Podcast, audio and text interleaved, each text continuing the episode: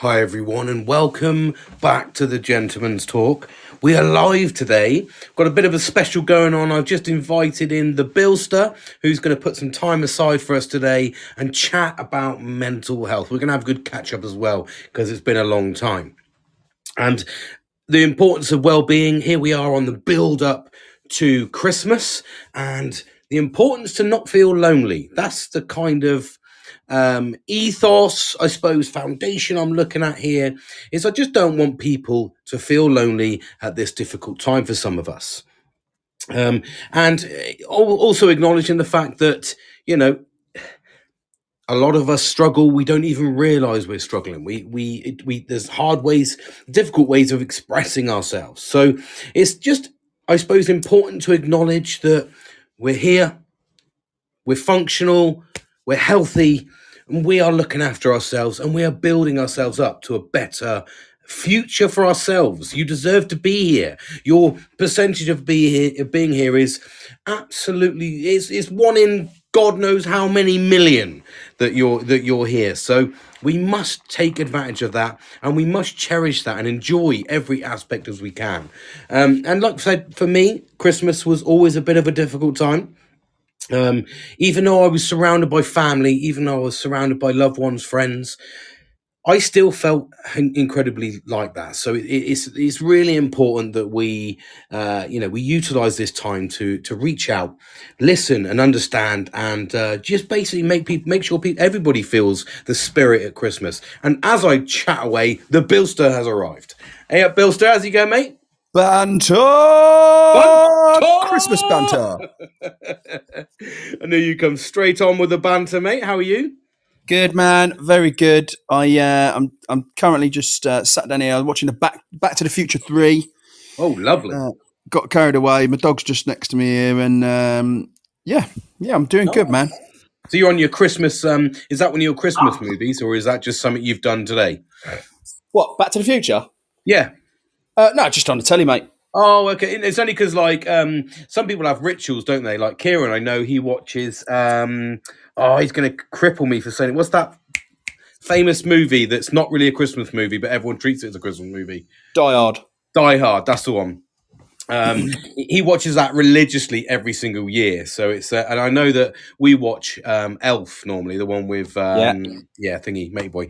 Um, we watch that every year. So that's kind of like our way of getting into our Christmas spirit is by just those little tiny rituals. It's like the twenty fourth as well is coming up, and we always have like a big buffet pickety. It's a religious thing we do every year. So like you know, it's sort of you know pigs in blankets and everything, but little condiments everywhere, so you can really help yourself and feel party like if you know, you know what I mean. Well, well, some people say that it's it's not. It's Christmas don't start until Hans Gruber falls off the Nakatomi Plaza.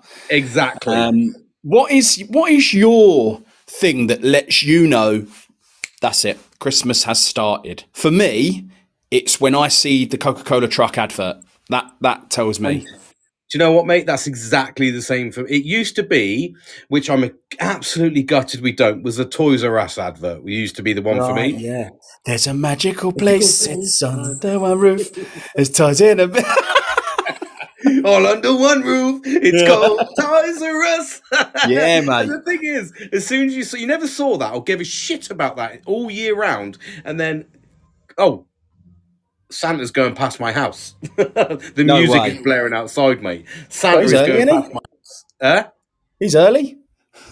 He's just doing a little tour, mate, because obviously this is uh, the Little John, mate. Do you know what I mean? So Yeah. he just wants to make sure he really lets me know that this year I am definitely not getting a, a Christmas present, and I am not on the the nice list. Getting a bit of coal, are you? I'm getting a bit. Of, I'm getting a clementine, mate, and a bit of fucking coal. Oh, mate. Um, but yeah, eh, same, same thing for me, mate. Same thing. I, I the the, the Coca Cola truck, mate. It just sort of sets it all off, doesn't it? Yeah. Yeah, You know, you know, um, as soon as you hear that, holidays are coming, holidays are coming, holidays are coming, holidays. Tis the season of job. exactly, and that's what it's about, mate. It's it's it's just um, you know, I, I know we've all got those rituals, and I'd like to say, Kieran's Kieran's. I know his is the the Hans Gruber thing. Um, no one quite gets it. Um, I don't personally get it, but then you know, I, I've never been into that sort of. That'd be like watching Rambo for me, I suppose. Mate, But- let me let me just stop you there. Funny you should say Rambo. Um, So Rambo's a Christmas film as well. Just to let you know. Yeah, it is. Yeah, yeah. That, uh, and but I've never thought of it as a as a Christmas film until my mate um, put this uh, one of them uh, memes up the other day, and it said we're all going on about Die Hard being a Christmas film, but you know John Rambo was the true was the true sort of like Christmas first film, and uh, it is. There's a you can see when they're in the police station, they've got all their Christmas decorations up, Yeah. and and of course when they have the the big gunfight. I'm not ruining this film for anyone. I'm sure everyone's seen no. First Blood. Um, yeah, the, the, all the Christmas lights are on in the town. Oh, okay. Mm. But I don't think you you might ruin it a little bit for some people, uh, the younger generation, in the sense that they would have never seen it. Because I Well, let me tell you, younger generation people, if you haven't seen it, then you're a bloody disgrace. You are a And need to get disgrace, mate. it. I said to my daughter the other day, can't remember what it was. I was watching a film and I was like, "Oh, do you not remember this?" And she literally went, "No," as if I was like decrepit and I was talking about fucking when I'm cleaning windows, George Formby types fucking movies. It was almost like my dad going, "Oh, do you remember when uh, Mate Boy used to go when I'm cleaning windows?" What the fuck are you talking about, mate? And then he'd show me this black and white fucking movie, and I'd be like. Uh, just don't fucking get it, mate. It's almost like now I'm talking about movies that I used to watch, like Back to the Future. That's a classic one. I said to the girl, should I put it on a, a couple of weeks ago, and they were like, "Nah, that doesn't sound fun at all, Dad." And I was like, you "Fucking get What? out!" So What? now I've what got. do you mean? used to Back have. to the Future doesn't sound fun. I used Oh to. God. I used to have three daughters, mate. They're all homeless now. They're fucking. they are fucking out, mate. Because half of the films I was saying, I was like, "Do you not remember this, this, and this? Have you seen this?" And they were like, "No." And I was like, "I just, I don't get it." I, but then there was a car sat beside me yesterday in, in the traffic lights, and he was playing this music that I can. I, I think they call it music, but it was described as shit to me.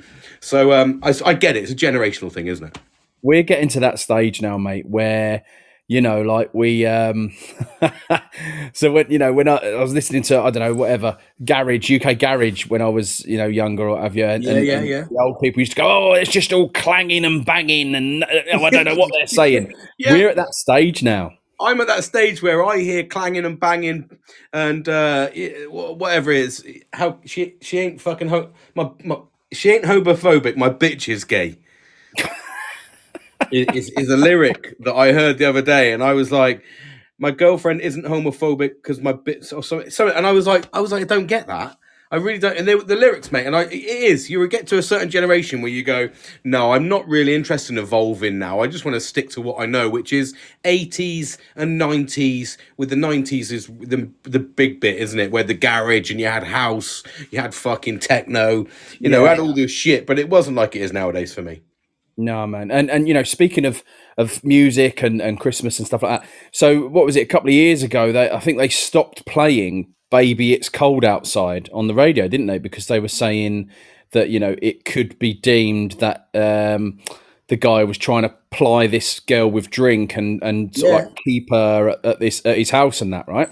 Yeah. So um, I, I saw a comedian um, delivering this uh, stand up the other day, and he was going on about it. And he said, he said, you know, that song got banned. Let's compare the lyrics of this song to um, what one which was number one last Christmas in a certain state in America, right? And so, "Baby, It's Cold Outside" was baby it's cold outside i should go home uh, my mum's my mum's going to be worried or my dad will be worried blah blah but baby it's cold outside uh, and maybe i'll stay for half a drink more right so that's one lyric not not actually that's not the lyric but um you know similar yeah. people know the song and then the um they compared it to the first line of this other song which was um, bitches and hoes uh, need to get on my cock, uh, licking it, licking it, making it wet, suck it, suck it, bitches, bitches. And it was uh, what? Do you know what I, mean? But that I one, don't get it though. absolutely fine. I, I just don't get it, mate. I don't get the lyrics. I don't get what it's about. It's it's political correctness gone mad, isn't it? Yeah, but it's like, uh, well, I, I don't know, mate. Everything just seems a bit fucking backwards nowadays, and I don't really hear lyrics in, as they're meant nowadays. Like when you when you had old when you listen, if you ever listen to fucking Prince, Purple Rain, mate, you Yeah. know you listen to a fucking song. Do you know what I mean? It gave you goosebumps. You know I mean? Oh, yeah. goosebumps. It- Oh, I it- love that song. It's, a, it's like one of my classic faves, mate. And I just anything from Prince to be well, not anything. That's probably wrong, but Prince is amazing, you know. And and, I, and you listen to fucking Simply Red, you know, and you think Fairground. That takes me back to the fucking early Fairground days when I was about 13, 14 when it came out. Mick And you think, Simply Red. they were proper fucking tunes, mate. Yeah. But there you go, mate. Anyway, you know, it's it's. But the build up to Christmas. Are you ready for Christmas, though, mate? I mean, I don't know. I mean, I, I kind of am. I kind of am.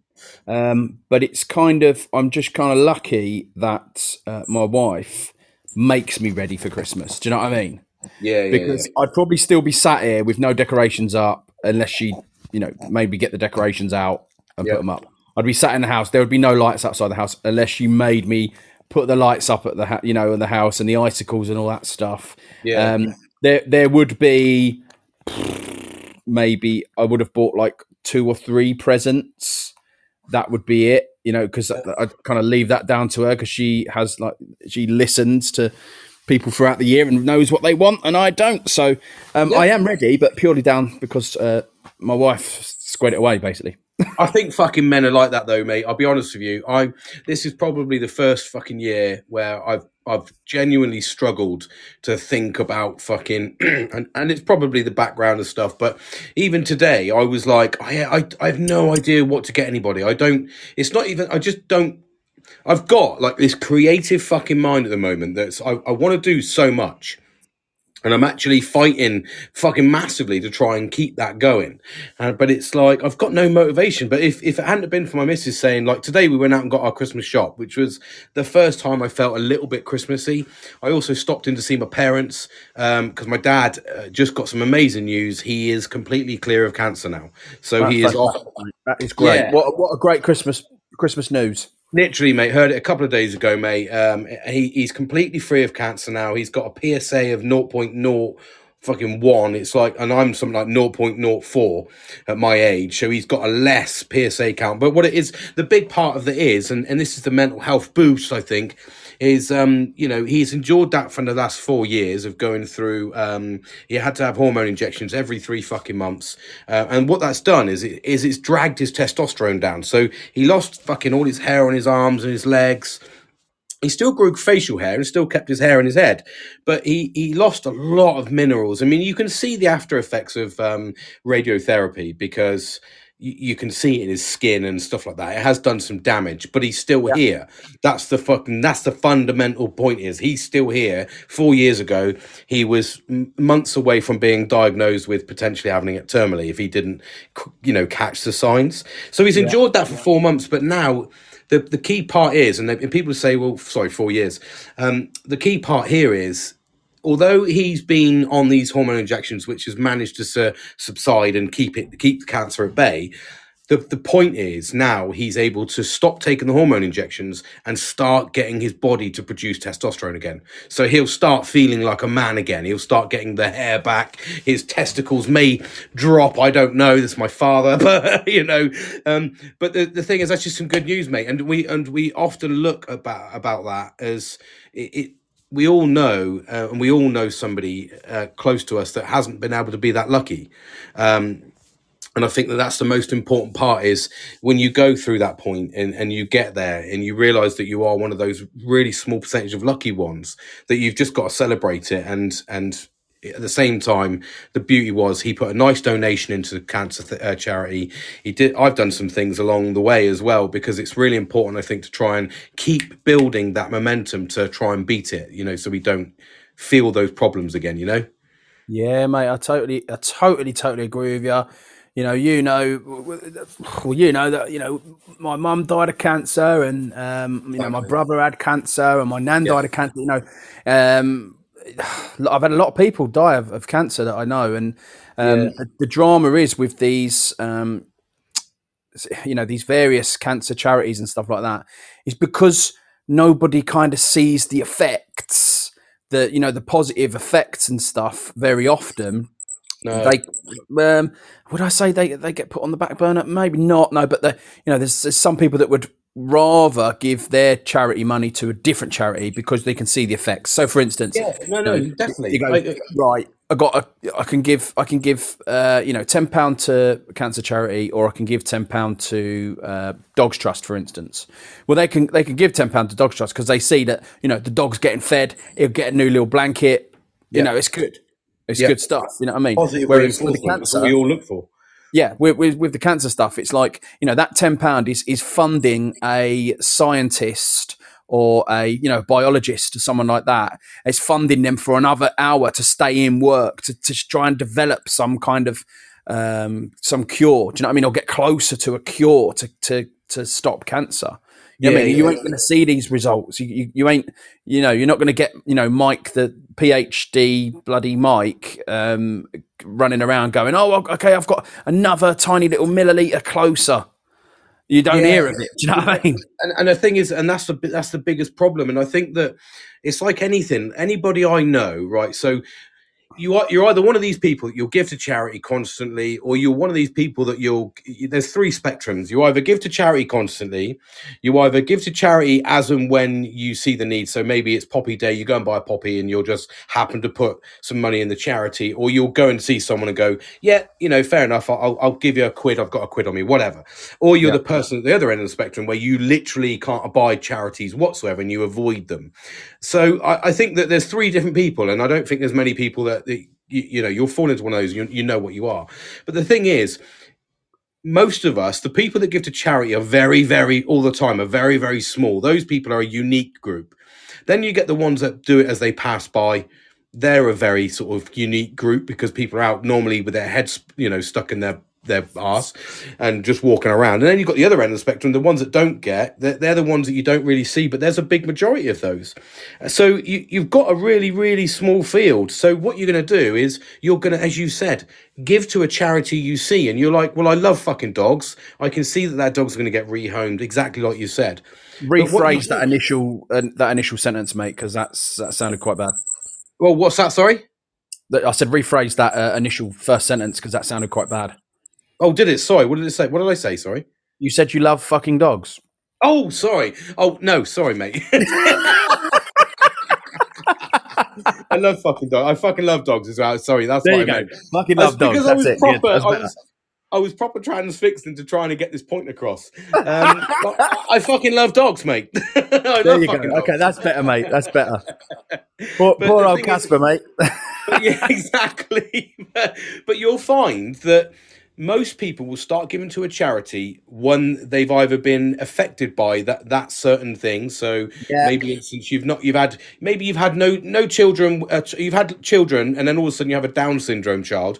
You'll start realizing that how supportive that that charity would be. So you Oh, yeah. then you'll start doing it and, and and a lot of us will do that so it's like me i do i give to cancer not as often as i should since my dad got diagnosed with it and i absolutely i painted a fucking a snowboard and, and did it into a Spartan theme and learned loads of new painting techniques to try and get this and then au- auctioned it off.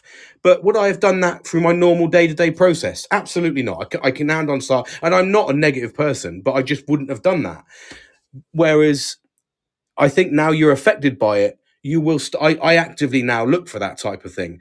Um, but then again, there's so many cancers. Which one do you go for? Do I keep generic and go, you know, every every cancer, or do I go prostate cancer because that's what was affected to me in my life? Do you know what I mean? Yeah, mate. Yeah. So, Yeah, but I it. it's a men- it's a mental it's a mental health minefield, you know. But like you said, I think that the biggest, like you said, the biggest part of this is is is is trying to get those goodwill stories out there, those good stories, because like you said, if you're not gonna, if you don't see results, you're not gonna put money into it. It's as simple as that. Yeah. You've got no reward, and we all thrive on reward. when when do you hear of the Salvation Army apart from at Christmas? You on never do, mate. The TV, you, you- don't. But they are working imagine, um, constantly around the year, every day of the year. Do you know what I mean?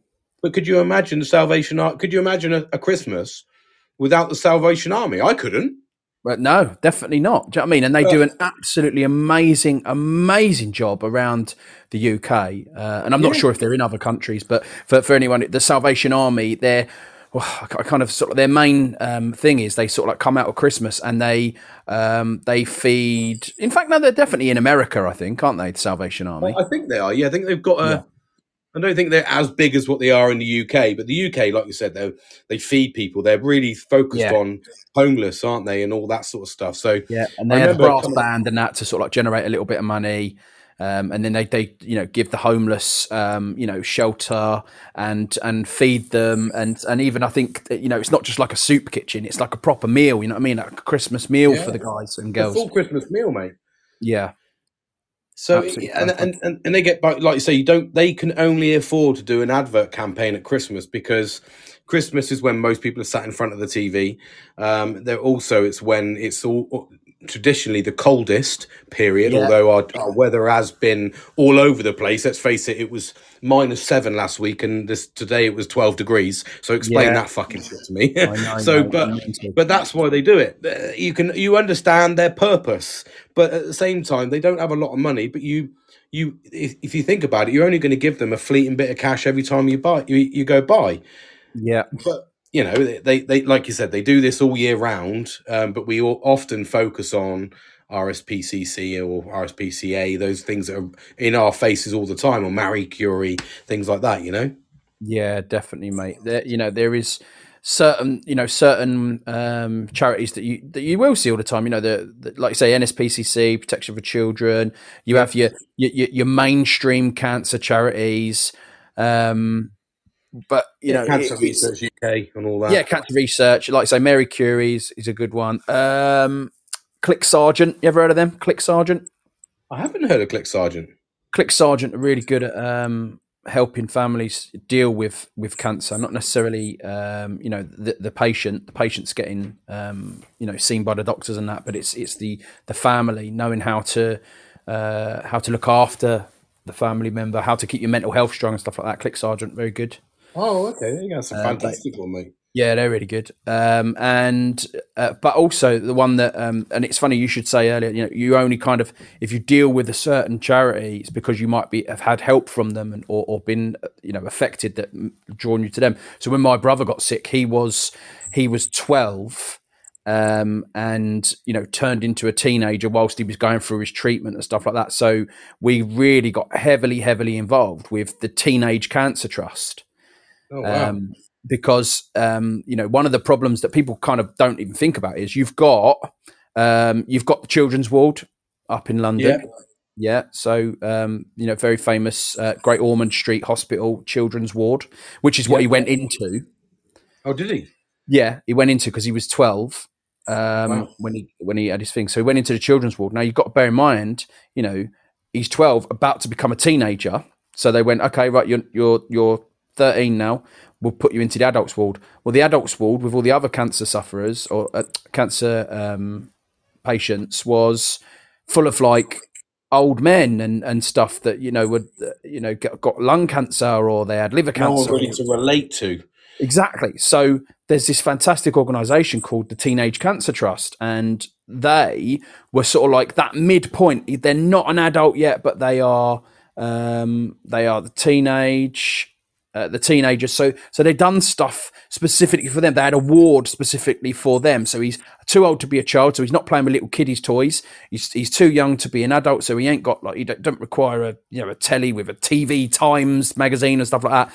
It, they had you know teenage stuff to do uh, which was yeah, really really good. So we, you know, we Xboxes and stuff that they can relate to and want to be a teenager for. Mate, it was ultimately it was you know I spent a lot of time up, up there um, with with my brother whilst he was getting better, and yeah. um, it, you know it was just like a constant youth club. It was brilliant.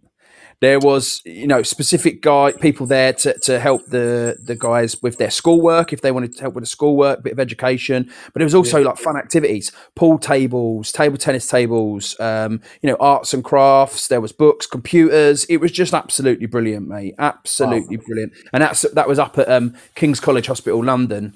Um, and it was floor, oh, what was it, floor 12? I want to say T12 or T13, oh, okay. one of them anyway. But yeah, absolutely fantastic. Really, really brilliant. So, you know, is, give money to not, them.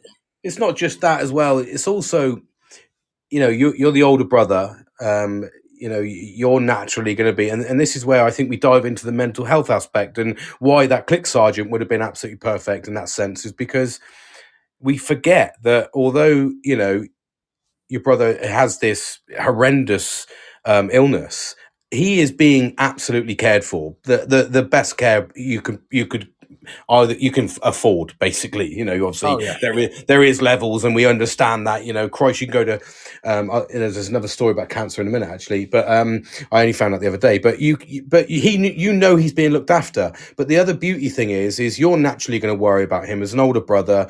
You know you're going to be although you want to scrap and have a little bit of a fun you know i remember fighting with my brother when he was younger. They're the fun elements of having a brother. Um but y- you know you would have been sat at home worrying. You would have been sat there but you don't need to worry because he, you see physically in front of your eyes he's being looked after he's being cared for he's in the right environment. You said all the good keywords the positive keywords and you could see even just or even hear in your voice um you know you could see that you elevated um, which was really good because it, it was it means it was a positive experience for you that he's he was looking after. And obviously the we have the beauty that you know he's he's he managed to survive it Well, yeah, and these, and there was, you know, one of the lowest times, one of the absolute lowest times, and I kind of had a bit of a, uh, not a breakdown. I wouldn't say it was a breakdown, but it was just I, I felt so helpless. Was um, so it was during my brother's treatment, and we had to we had to live up London. We had to live in a in a hotel for months and months and months, and I, I got called back from Afghan, uh, Afghanistan because. Uh, you know, he was sick and what have you. But my mum had, Yeah. had fallen at the most inconvenient time and broken both her legs. oh shit She fell- yeah, she fell down the stairs, broke both her legs, so she couldn't. She couldn't like push him around in the wheelchair, or she couldn't be there for him. So I was. I lived up in London. You know, I was his carer for for months. And um, anyway, there was one. It was a couple of weeks into it, and I, I kind of, of they were saying like, oh, you know, you've got to get him to eat and that. Yep, no worries, no worries. But what he was doing was he, because of the treatment, he didn't want to eat. Right, he just Right. He, did, he weren't hungry, and it made him feel sick. So we'd sort of like be in this hotel. And be like, oh, well, what do you want for dinner tonight, mate? And he'd be like, oh, whatever, you know, sandwiches or we can get McDonald's or something like that. Yeah, no worries. So I'm getting him to eat. And I'd go, "Oh, okay, I'm going to get in a shower or something like that. So I'd get in the shower, I'd come back out, and there'd just be, you know, the crusts of the sandwiches left or, you know, an empty box, empty wrappers. And I'd be like, oh, you eating? Yeah, yeah, it was lovely. Thanks very much. And I, what I didn't realize was he was just thrown out the window. He was Wow. throwing it out the window. So he wasn't eating anything at all. Uh, and we went into this, uh, and I didn't know any of this because he was telling me he was eating. And anyway, we went into this the one of the doctors, one of the surgeons' uh, rooms for um, you know for a catch up sort of thing. And they weighed him, done all these things. And they said, "Listen, if uh, we uh, we need to put a, a feeding tube into him now." And I was like, "What do you mean?" And they was like "Within the next hour." I was like, "Whoa, wow, how this has escalated." They went, "Look, he's he's lost so much weight." Um, you know, he he will die within a week if he carries on. That's that's how skinny he was. He just had nothing on him. Yeah, um, and it was it wasn't my fault. It wasn't his fault, but I I lost it, mate. I lost it with the doctor, and I said, "What the fuck?" I said, "You know, why hasn't this been identified up until now?" I says, "You know, I'm, I'm," and I looked at my brother and I was saying, "What are you doing? What what the fuck is wrong with you? You know, you, I'm giving you all this food. Where's it all going?" And he was like, "Oh, I threw it out the window. I'm not eating." I said, so that was I just felt helpless then, mate. Like uh, literally, if he's you know he's not he, he ain't he's had the cancer removed, but now he's going to die from malnutrition. It was like fucking hell. You know, We get anything that's- worse. And that's the thing is, it's like you said, you're it's the helpless bit you feel because he, he he had a reason to not want to eat. It, it, it's as simple as Sorry, that. sorry, dog just barking there. That's all right. He, that's, he's got a reason to not want to eat. It's making him Still sick. boy? Yep. Can you hear me? Uh, can't hear. Man Cave Sound entered the live studio, Can you hear me? and Angie's back as well. Angie came, back, came in. Right, okay. Can you hear me, mate? Yeah, I can hear you now, mate. Okay, cool. Right, listen, yeah. So I was saying, so that thing, the, the, the ones like Mary Curie and CLIC Sargent and stuff like that, when I was at my lowest and I was so absolutely helpless, they, they, they gave me some counselling. Oh, did they? Yeah, yeah, yeah, yeah, yeah, yeah. They gave me some counselling, mate. They, um, they sat that, you know, sat me down and, and was chatting to me and, and were clearly kind of explaining stuff. uh, you know, what I might be feeling and, you know, what's going on and stuff like that. Because I was in the, with the doctors all the time, but the doctors are concentrating on the patient, you know, my brother. But it, they wasn't, they weren't worried about me literally watching my brother deteriorate every single day, you know? Yeah, exactly. So that's what they, that's what these other charities are are absolutely fantastic for.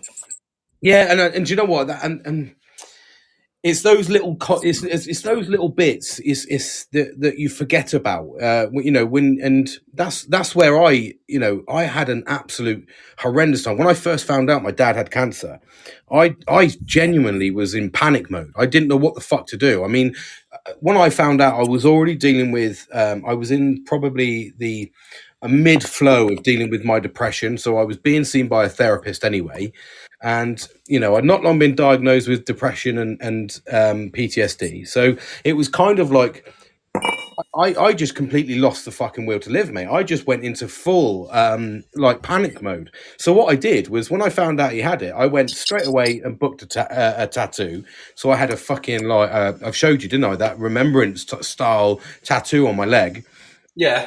for like the tribute. I, I bought my dad uh, a fucking like because I said, well, he's, he's going to want to walk because I want to I want to keep him active. So I went and bought him this. Um, I went in, uh, bought him this fucking walking stick that was from this proper professional. You know, when you go, it's almost like a like a shooting place. You know, if you go into and you buy your jackets and everything, but it didn't have the guns. So it was that type of that type of attire, like very gentleman's attire. You know, pardon? Like a country store. Yeah, like a country store. So I went in and bought this absolutely amazing um, fucking oak um, walking stick that was full height, so he could stand up, you know, full on. And um, and then I went and bought him this specialist Buddha uh, the, uh, doll that there was only ten of them ever made in this shop. That was to promote well-being and health. And it had a little tiny Buddha that was inside, and you take that with you. It was made out of clay. I just went absolute batshit crazy, mate. And it wasn't until afterwards, and you were sat there and went, "Fucking hell," because you just, I, you feel almost like you said, you feel helpless, and you know, you, you, you very much have been able to relate to that uh, too many times in my in my eyes. Oh yeah. Um, of, being, of, of being helpless, and it's kind of like it's the knock on effect. You don't realize that whenever you hear something negative or some bad news, it doesn't just. It's almost like um, I, I, a class. It is like the you know the sort of I suppose the easiest way is like a nuclear bomb, although it's probably not relevant to talk about nowadays. But you know where you've got the initial impact zone. That's almost like your close immediate family, and then but you get the ripple zones afterwards, and those ripple zones are the ones where people still feel it. And, and even if you hear about such and such, oh, do you know fucking Dave? Dave um, you know, passed away or you know died of cancer or whatever, you still get that little shudder, that little fuck, and it might not even be that person who's close to you, but that's just another negative um, sort of memory that you're putting in your in your brain. Do you know what I mean? Definitely, mate. And yet, and that's where we have to man, and that's where I I always always um, beat the drum. I'll do the fucking drum beat. Um, that's why I always beat the drum about well-being and be careful about what sort of news you watch. So be careful about what sort of information you take on board because you don't realize how much it affects you. Um, I know that there was a little spout, and this is off off topic, but there was a little spout, and I think men do it. Is you know you send each other these fucking these crazy videos. You don't realize by watching these fucking videos all the time how much it affects you. What you mean? Like all the memes and stuff like that. Yeah, but all the like you know the, the the difficult ones, you know the ones you shouldn't really be watching. You know, you not shouldn't be watching, but you know what I mean. It's kind of you see things. that, Ukraine like, war ones and that. yeah, the Ukraine war, and it's it's just a constant barrage of negative news. If you're watching constant memes about, um, you know, negative stuff about the wars and all that, you've got to really filter what you take on board. Well, mate, you know, I um, you know, in, in my new role um, in welfare, I am I'm very the opposite of quick to judge. So I, I take my time now. Um, you know, whereas let, let's let's say right, okay, typical example would be, you know, a few few years back, walk down the street and you see um, uh, let me think. You walk down the street and you see a geezer, you know, with ain't, had a shave, stinks, you know, um, fucking ain't got no deodorant on. Um, you know, he's in ripped clothes and stuff like that, and you just go, "Oh, you scruffy cunt." Do you know what I mean? Have a have a word with yourself, blah blah. But then, uh, but then you sort of like if you if you just took your time and you sort of got to know this guy, and you'd realise that this guy's he, he's doing that because he's got kids that he would rather you know use his money to give them food and and get them to school and stuff like that. He ain't got time to if, if, he, if he had a shower or if he you know if he done certain stuff he wouldn't be able to get to school on time. So he you know and if he, he, he bought clothes for himself then he wouldn't be able to afford the school uniforms and stuff like that. So i'm very I'm, i take my time now with, with, i don't judge people Yeah, yeah, very quick because you never know what's going on behind the scenes in people's lives. And sometimes you get you get people um, in life uh, i'm not saying necessarily just in my role but you get people that come into it and they they are screaming and shouting and, and you know because they've had this issue that's going on that they're not happy with and they, they come to you because they, they think you are you are the problem. You are what's gonna if they shout at you you're gonna solve their problem. Uh, and now a lot of people could turn around and go get the fuck out you know what who are you to come in here shouting at me? But once you kind of get past that initial thing, calm them down and speak to them and say, right, what what's going on? And they go, actually, it's not that that isn't the reason that I've I've come here for. Do you know what I mean? That that isn't the reason why I'm so angry. The actual reason is, you know, my children are sick. Um, I'm sick. Do you know what I mean? I've got all this stuff going on. So me complaining about, I don't know, the parking parking uh, car park charges isn't the yeah. actual reason why I'm so mad. The fact is that I've got so much going on behind closed doors. Yeah, exactly. I can't you cope with these little little things that piss me off, such as car parking charges.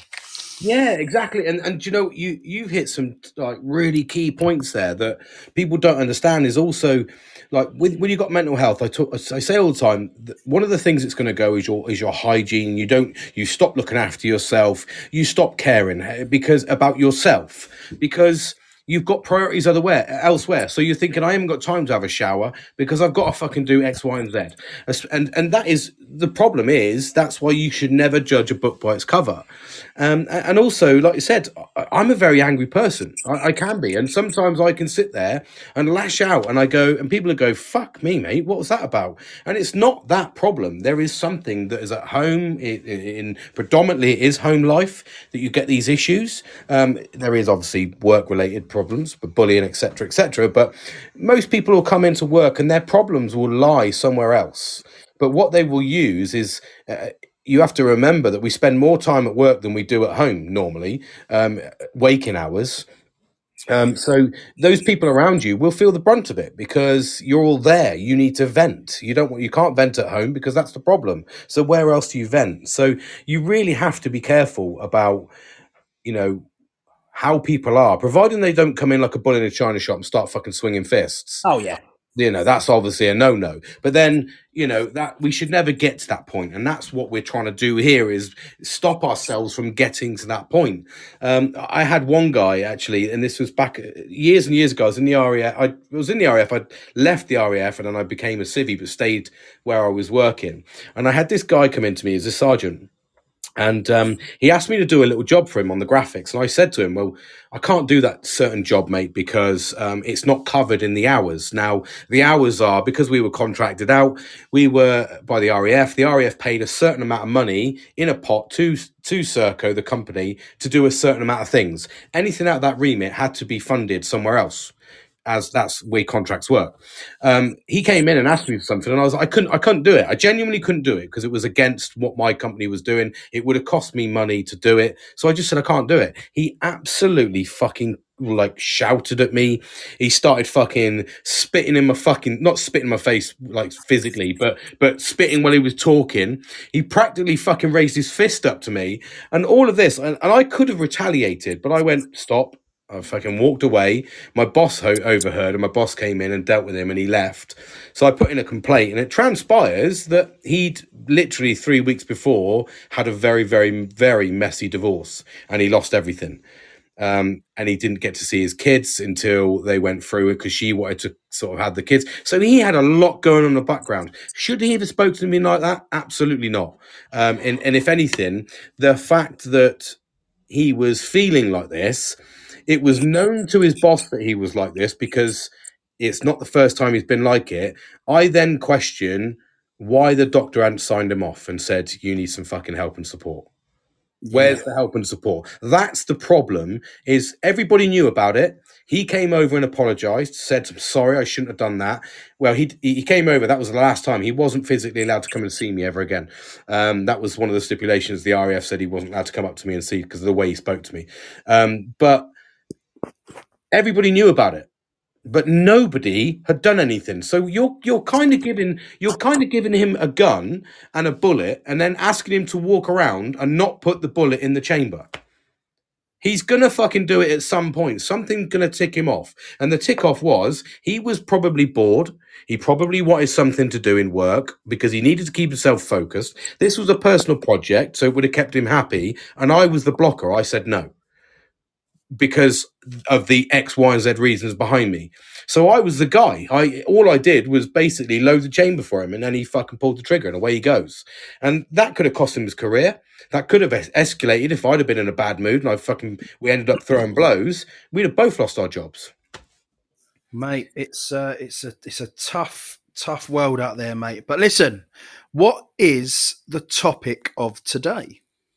Well, I don't really know, mate. What do you fancy? What, I mean, I had a few in mind. I had a few in mind because I was I was trying to sort of g something up and get something locked in, and I didn't really know what to. I think really um, a big topic for me is overthinking, um, but but at the same time, I think it's also I, I want to address. Um, You've Probably- done three. You've done three poddies on overthinking there. yeah, I know. Yeah, so that's why I was trying to think. What I mean, what do you fancy talking about, mate? Well, I was thinking because it's this time of year. Yeah. Um, for some, it is an absolutely fantastic time of year. It is the best time of year. It's the time of year that everyone looks, well, I say everyone, that a lot of people look forward to. They can't wait to get to this time of year and they celebrate it big time. They are happy, they are seeing everyone. But for other people, it is real tough. And I Yeah. mean, the toughest of tough times. And I want to speak, I want to see if we can speak about, just for a little while, um, you know, perhaps tough why it is so tough for men for fathers for you know um you know male members of society at this time of year um you know and what we can do about it I mean, you know, that's a very, very easy subject for me because I, I, I'm the latter person in that one. Um, I used to love Christmas. I used to absolutely thrive on New Year's Eve. It used to be my go to, and then it changed when I had children to Christmas. Um, but for me, I always see Christmas now as a negative. Why do I see it as a negative? Mainly because it's a long time off. I need the time off from work. We all need that break if we if we got the opportunity to get that break. Some of us are still working in between.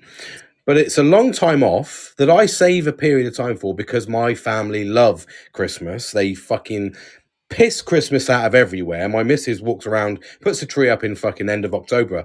She put it up in october. She in fact she wouldn't take it down if she had the fucking options. She loves christmas that much. Yeah. But for me, I find it difficult, and it's always and and and do you know what? It's not around the um, it's not around the car crashes because although they were this time of year, I still deal with that. That's more of a PTSD thing for me, uh, and I get the anxiety when I drive in. But for me, the reason I feel so horribly lonely at this time of year is because I'm not surrounded by people. I'm not I don't have my work head on. And one of the biggest things that got me through, and I say got me through, was probably detrimental to my fucking health in the long run, would be I focused on work. And I think a lot of men do that. I think a lot of men focus on work. Work is their driver, and their home life is often second. It is often second. Although some of us, some people use it as a as a reason to get out of their primary job because of their home life, and then they go back and don't whatever their reasonings being. I think if you if you've naturally got this worry about finances because it is a very expensive time of the year. We forget we remove all the religious aspect of it, and we just pump in fucking money and buying things that we don't really need. We could buy during the during the year. They hike the prices up, so we we have to feel the brunt of that. And and and as men, traditionally, we are the main bread earners in a lot of relationships. So we have that to endure. We feel if we're out of work, for me anyway, if I'm out of work, I could be earning money in work when the relative fact is I'm I'm off anyway. And then you got the you couple that with seasonal affect disorder, which some of us feel anyway. You you know this as well that you've got early uh, dark dark days, miserable fucking weather.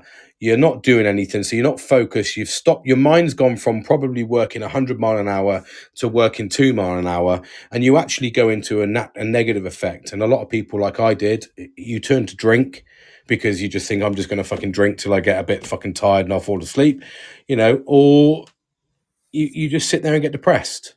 And I know that's a lot to take on, but that for me is the the the basics around Christmas, you know, and that's what happens is and until I find something uh, for me personally, something that gives me that focus during this time. Um, I, I put a fucking light up today, and I felt absolutely amazing. It's a new fucking light in my living room, in my kitchen. Uh, it was a Christmas present from my mum and dad, and it's a on a rope, and it took a little bit of sort of jiggery pokery to get it in. I was wiring it in, took an hour of time. I felt amazing because I felt I had purpose for the day. And it's a lot to take on, but that that for me is what I feel. So I, I- I'm the former. So I, I love Christmas. I love everything about Christmas. Um, I don't have any children, um, and people would say that I'd I'd enjoy it even more if I had children, and I totally disagree. I disagree as well. I totally disagree right now, and I'll tell you my reasons why. And this is what I wanted to talk about. Some, well, partly some of the reasons I want to talk about. So when I when I think of Christmas, I think of um, ultimately, like you said, there, time off work. Right? It's time off work. It's coming back to your house, which our house is a. You know, and, and, I, and please, if anyone's listening, I'm, I don't want to rub it in. I'm not rubbing it in anyone's face. I'm just explaining you my situation, right? So my house is a very, it's a nice house. It's me and my wife and my two dogs, and the place looks like fucking Santa's grotto. You know what I mean? There is decorations fucking everywhere. The tree is beautiful. The house is lit up like fucking National Lampoons. Yeah, love it. Um, Chris Griswold everywhere. Yeah, the fucking even the the couch cushions get changed at Christmas to Wow. Christmas cushions. Do you know what I mean? We are we are in full swing Christmas mode. So when I finish work, I come back to a, a my sanctuary where I you know I get to see my wife. I uh, I'm in fucking Santa's grotto. My dogs are snuggled up to me because they're uh, you know, because it's it's that time. I get to have a fucking drink when I want to have a drink. I get to eat a copious amount of fucking cheese, Yep. which is delicious. Um, and there is chocolate absolutely everywhere. Blah blah blah. And I know that the countdown to Christmas, I can have a little chocolate every single morning Yep. when I open up that calendar and it gets to Christmas Day. And throughout this whole period, you know, I- I'm, I'm going around, I'm seeing friends that I maybe haven't seen for a year. Um, I, I'm seeing family members that I haven't seen for a time. People give me text messages that I ain't heard from for a while. Yeah. Um, and then Christmas Day, you know, I mean, I've had I've had three Christmas dinners already this year, mate, at Christmas parties, right? But I'm Oh, still amazing. it's fucking brilliant. And I'm still looking forward to that Christmas Day dinner where I'm going down to see. We're spending it with my wife's family this year. Um, and, you know, we're going to have a lovely Christmas time, blah, blah, blah. Come back, and it's still a little bit of time off just to relax and eat and enjoy and stuff like that, right? However, I, if I had children, I would already be by now going, fucking hell, how, how am I going to afford the how am I going to afford their presents that they want? How am I going to give them a good Christmas? I've got more mouths to feed. I've got to now, f- you know, they're off school. Uh, I've got to entertain them all the time. I can't relax, which is what I do. You know, at Christmas, I fucking relax. I, I chill out. I've got to look after the kids now. Um, I've got to do activities with them. We've got to go places. we I'm now having to buy tickets for places, which is going to be, you know, more money, more expense. I've then got to, you know, hide these presents that I've bought them around, you know, in the loft or whatever. I mean, I don't know what families do, but you know, I've got to do all that. Then, uh, you know, their friends are going to be coming round. They're going to be wrecking the house. They're, you know, the missus is going to be going nuts because the house is in absolute turmoil.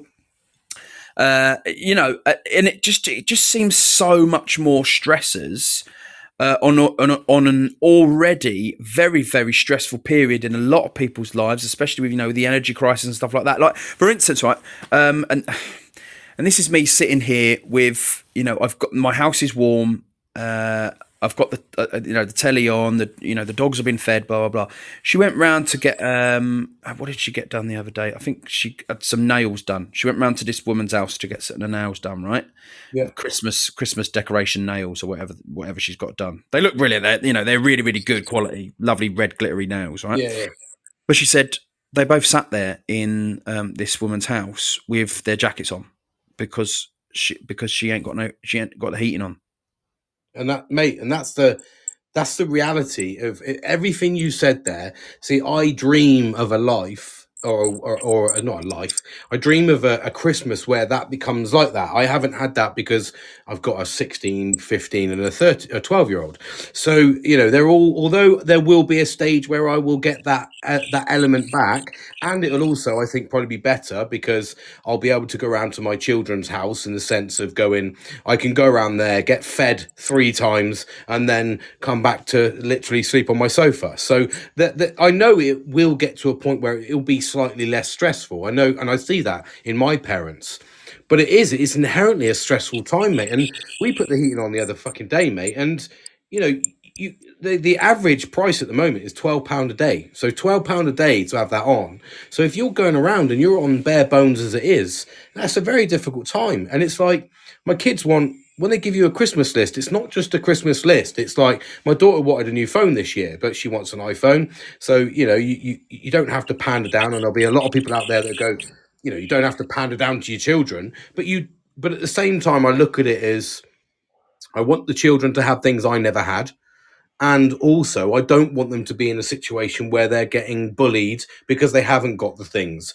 It's kind of like a really it's a minefield as a as a parent. And i think that's where the stress comes from. Although for me this christmas i am trying to change. Uh, it's been a bit of a shit one to start with for me because i've roller coasted but i am constantly every day talking to myself in in not in a mad crazy way but keeping myself reflecting so that i can actually look at that possibly because what you said there was fantastic. You- going round to people's houses sitting down like you said getting text messages all beautiful things that should be associated with christmas. But the stresses are there. That's the problem. And and and the stresses are the ones that wipe out a lot of people which is why december and january are one of the highest suicide rates in men because Mate, without a doubt, without a doubt, because- that- that's a fact. That's a fact. that is a fact. That is an absolute fact of when they. It's because it just gets too much. I mean, January is the highest month ever because that's when the credit card bills come in from uh, from November and January, uh, from no- November December. But that's when a lot of men just go, I, I can't fucking do this. If I see, if I'm going to work another year to be in the same situation next year and I'm going to grind through, what is the fucking point? Well, listen, I, I just want to I, I want to uh, jump in there, mate, if I can. I just want to say to all the men out there that are, you know, feeling feeling down at this time of year, and uh, and especially those guys that are maybe feeling, uh, you know, a tough time because they can't get their children the things that they want. Like you just said there, mate, right? You've you have to remember that that this on Christmas Day, your children might be a little bit sad if they didn't get that expensive present that they that their mates got or what have you, right? But your children will understand as they get older. They will one hundred percent understand. One hundred percent. We mentioned it before on, a, on a, a live, a previous live that we'd done. You know, I, I grew up. I wasn't. I wasn't poor. We weren't on the bread line, but we, you know, like I mentioned, my old man used to have to sell stuff all the time, and we, you know, we I never had stuff for very long and stuff like that, right? Yeah. I can't really remember a Christmas or a birthday that I didn't get anything that I wanted. I mean, don't get me wrong, I didn't really set my bar very, very high, to be honest with you. You know what I mean? Like, like my, uh, what I remember one year, my main Christmas present was a computer game from a Game Gear. Remember that Sega Game Gear? Sega Yeah. Game Gear, amazing console. Yeah, um, and also uh, uh, another year, my main present was a bike, and um, you know, I, of course, my mates are cutting about with all these like muddy foxes and all whatever was the the bit the Yeah. best bike at the time. I got the um, the ha- the Halfords orange Apollo bike, which I, was I had the blue one. the orange one, bright orange. It was ninety nine quid, right? Uh, Yeah. But you got to remember that. I mean, that didn't matter. The fact that I got this bike was brilliant because I could then cut about with my mates on this bike. You know what I mean? It was it was brilliant, right? So, but as I you know as I've got older, I've understood that you know my old man and my mum were doing the best fucking job that they knew how to do. They were getting me everything they could within their financial status. yeah. You know what I mean? But I had to remember that, you know, my I need, you know, I, health, my health and the well-being of the family. And you know, I had a quite a big family. I had three stepsisters um, and a younger brother and sister. And me, um, you know, we we all demanded different stuff or wanted different stuff, but ultimately, heating the house, electric, um, food, all cost money. Uh, and you know, I was never ever hungry. I was never a hungry child. I can't really remember, um, you know, being so cold or anything like that. Do you know what I mean? But but all those parents out there that you're worried about, like the presents and stuff like that, and and and things like that. Just remember, you are you are doing an absolutely fantastic job. You're doing the best job that you know how, right? That you Exactly. so don't it, just remember your children will get older and they will understand. And you know what? If if they want if they wanted this game or this toy for Christmas Day and you never managed to get it to them, guess what? Listen, it's going to be cheaper in the Boxing Day sales anyway. Exactly. it's going to be bloody cheaper, right? And you can always say that Father Christmas, he just, you know, he got lost on his travels and that, or, or, or, or the present fell out of his bag and the elves have now had to make a new one. You can make up this stuff, right? So, so don't stress yourself out, guys. And also for these, for these guys, uh, uh, you know, if you're a parent and that, and you are maybe separated from your partner or your wife uh, and that, and you're, you're away from your children, um, you're away from your family, maybe, just remember that yet again, your children will understand. They will understand totally as they get up, as long as you are a parent, as long as you're not one of these dicks that is purposely, you know, avoiding your children on purpose, or you've, I, don't- I don't know, you've, I, don't- I don't even know. Well, Do you know what I mean? I'm trying to get at that. You know, these people that you know, or or if you're putting, for instance, drugs and stuff like first over over getting your children's and, presents. and you know what? And, and that's then the you're the fucking dick. Yeah, and and that's where we get this. And I and I literally said this the other day in a podcast, and I said about how, you know, for for me, it's. I, I look back now at what my parents were, and they did absolutely exactly like you said. There was always meals on the table. I always had, you know, um, clean clothes, and the house was always warm. And that's the be all and end all of it. We always had a car to go places, so we were quite, you know, we were quite well off in that sense. You know, we, we were fairly happy. So I, I look back now, uh, and I'm the parent now, and I'm the one that's that's got these three children because my mum had. I've got a brother and a sister, and we all set. We all wanted different things. I wanted the snake board, but I wanted the snake board pro because it had the suspension on it, and Adrian didn't really care. He just took what fucking anything, and my sister was like she wanted makeup and all, and it all costs money. And it's all things like when when you've got three demanding children, it is quite it is can be quite stressful, but at the same time, do you know what? And and this is what I've done the last couple of years, is I've been brutally, and I don't mean brutally as in I'm an arsehole, but I mean I have been I have been honest with my children, and I've said this is what I can afford. Let's get something in those in those boundaries, and and let's let's do what we can. And then what I normally do is I normally stretch myself a little bit more to get them a couple of little stocking fillers that they wouldn't expect. And I, as I think, as long as you're not doing what you've just said, uh, uh, no, as long as you're not doing going out and prioritizing drugs and drink over your family responsibilities, because if you're doing that, exactly like you said, you're an absolute fucking dickhead and you're a, you're, you're a deadbeat. You don't deserve fucking children. But if you're open and honest and you make sure that you can provide as best as you can, you do exactly what you can do in the remits of what your capabilities are, then I think that that's the achievement you need. That is 100% achieved. Now, if you are a father, uh, and of course, because this is a men's mental health uh, thing, Yeah. but you know, if you are a father or a mother that are separated from your children um, at this time of year, it can be so extremely, extremely tough. Um, seeing all these adverts on TV, the, the stereotypical Christmas picture, the you know all this stuff that's all about family and, and stuff like that, and, and children and stuff like that. Um, just just remember, right? As long as as long as you make that effort to to uh, attempt to see your children, um, to you know, hopefully see your children and and and have a great experience with them. Just you know, the best that you can do, the best that you can do. And sometimes, you know what, the best you can do is just spend time with them. Exactly. Yeah.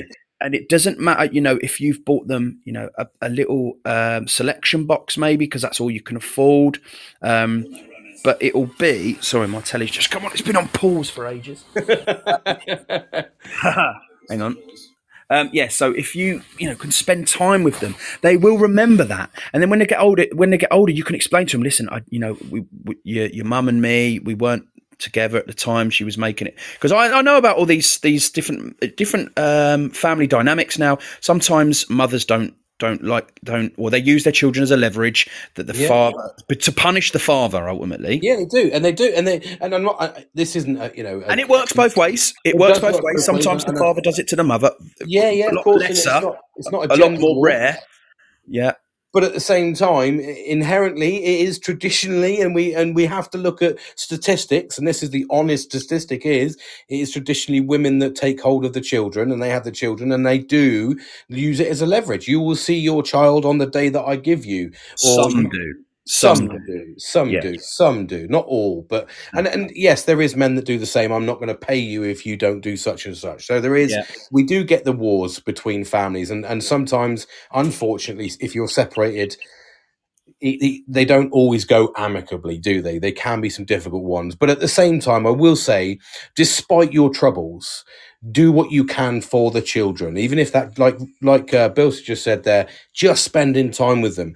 Because later on in life, here I am now as a 41 year old fucking grown adult, and only say grown adult, I act like a fucking child, but um, talking about the other day reflecting on being a child, and I'm reflecting as a father. So it does it does absolutely last for a lifetime. It really does. And you know, let's let's um let's look at this greater picture, right? Um, you might be a guy out there separated from um, your your wife and your or your girlfriend and, and your children, and at this time of year, uh, you might you might get that chance to go and be with your child, but it might only be in the company of the mother and let's put worst case scenario in her new partner or her new husband, right? Yep. Now, you might absolutely hate or detest your ex wife, your ex girlfriend, and the partner and what have you. But just think about how that child will view you if you, one, don't turn up at all because of that, Yeah. two, uh, turn up and just be a complete dickhead uh, to the mother and, and her partner, whatever, yeah? Or three, this is the best option, that you have turned up, you have been amicable to the to your wife and your child's mother, you've been amicable to the person that she's seeing, um, and you.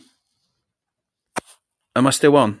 Yeah. Yeah, sorry, mate. My my my, uh, my brother's just trying to call me there, and and you have spent time with your child, and your child will look at you and will absolutely adore you for doing that for the rest of their lives because you've spent that time with them. Don't let the relationship with your ex partner get in the way of your child's well-being and growing up and just and letting them be with you and you show them what a, what you know how good you can be. Because it doesn't necessarily always have to cost money. And this is what a lot of the people get caught, caught up with is is financial at this time of year. It is very very tough especially this year the biggest energy crisis we've ever had in the UK very very tough extremely tough. But just you being there, playing with them, telling them jokes, telling them stories, hanging around with them, cuddling them, you know, like having that physical contact with these children, um, and and your whole attitude. Um, will have a, a fantastic effect on them for the rest of their lives, as will you not turning up will have a massive negative effect, as Yep. will you turning up, getting completely pissed out of your head, being an arsehole, um, you know, all of that stuff will still have an effect on your children. So don't does. be that person. Be the good, be the good person. Be the dad that you want your child to to know you as is, is ultimately Uh, no, absolutely, and I think that that yeah that resonates hugely, and and the finance thing, you know, that's a big resonation for a lot of people at the moment, and you know we have to acknowledge and and I was only you know I had a conversation with my daughters actually earlier on on that exact thing. I said, you know. We've removed the religious aspect, it feels, from Christmas completely, although that's what it was foundationed on. Um, I said, well, do we have? Do we need the? wh- Where is the need to provide thousands of pounds worth of fucking goods on a certain day? And I said to my daughters, I said, so if I didn't buy you presents, would you be gutted? And they'd be like, well. Everyone asks the question. I said, "Well, no, but what if I bought you some practical stuff?" And I was like, "We'll buy a load of, um, we'll get a full family kit out for pajamas. We'll sit down and we'll just eat, drink, and be merry, merry on the day, and remove the financial aspect." And they went, "Well, that's what it should be about." And it just goes to show that, that that's where we put our own financial burden on ourselves by not trying to nurture the kids and by co- constantly pandering down to society. And that puts an unknown pressure on men. And that's a, that's ultimately what sometimes tips us over. Mate, I um me and my wife made this decision a few years back, uh four about four four years ago, four or five years ago. Um that we we stopped buying Christmas presents for each other at Christmas, right? Yeah. Um, and I mean, I was so over the moon with that because I can never know. I don't. I never know what she bloody wants anyway. Do you know what I mean? Yeah, yeah, One year I did make a list, and I thought, right, I've got this nailed, and and it still wasn't exactly right. But um, what we done is we said, right, okay, let's let's look at the situation that that we're in. Right, we end up getting to Christmas Day, and she, she buys me the things that she thinks I want. I buy her the things that she thinks she wants. We both pretend to be really happy with these mediocre gifts that we've got, which aren't exactly the ones that things that we'd asked for. Um, or, or like me, you've already bloody bought the thing and you've kept it secret from her. Yeah. Uh, so now you've got fucking two of them, right? so I said, let's just do the Christmas thing. We will always buy each other new Christmas pajamas, new dressing gown, new slippers, right? yeah. Done. Let's then give to the charities that are close to our heart.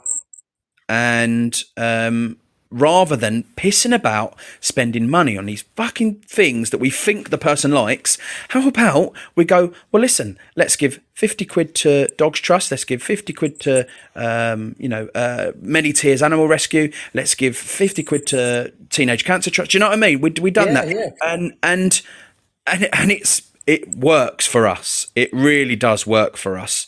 Um, that because it's an important dynamic, though, isn't it? In- but you- mate, you- I, I, you won't believe how how much. Um, uh, maybe not everyone's the same, but I really do get a buzz out of uh, you know g- giving giving to charity.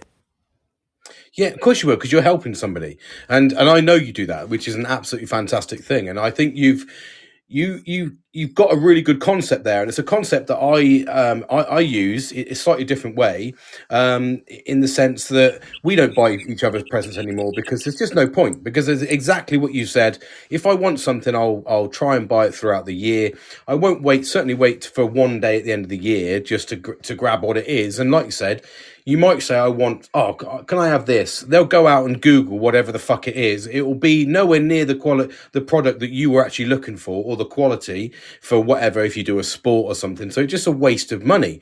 And then you think to yourself, yeah, that's fucking brilliant. But what you've done is you've taken that even that, that, that step further. And I suppose when you get to a situation where you can do that, that that's um, a fantastic thing to, to be able to do um, is, is give to charity. But even just by reducing that cost and doing something tradition wise, you like you said, the tradition was you, you buy each other slippers, you know, uh, um, pajamas and a dressing gown. That's a really practical thing. You know, you can't get it wrong. You, it, it's going to be fun. You can buy matching, you can buy crazy, you can do whatever you want, and then you don't have that that extra bit. And I think it's definitely a way to do it. Well, mate, that you know, and I'm not, I'm not here. I'm not the advocate here going, "Hey, listen, everyone should give to charity. Everyone should give to charity." Listen, I get uh, different circumstances, different people, right? But as grown fucking adults, right?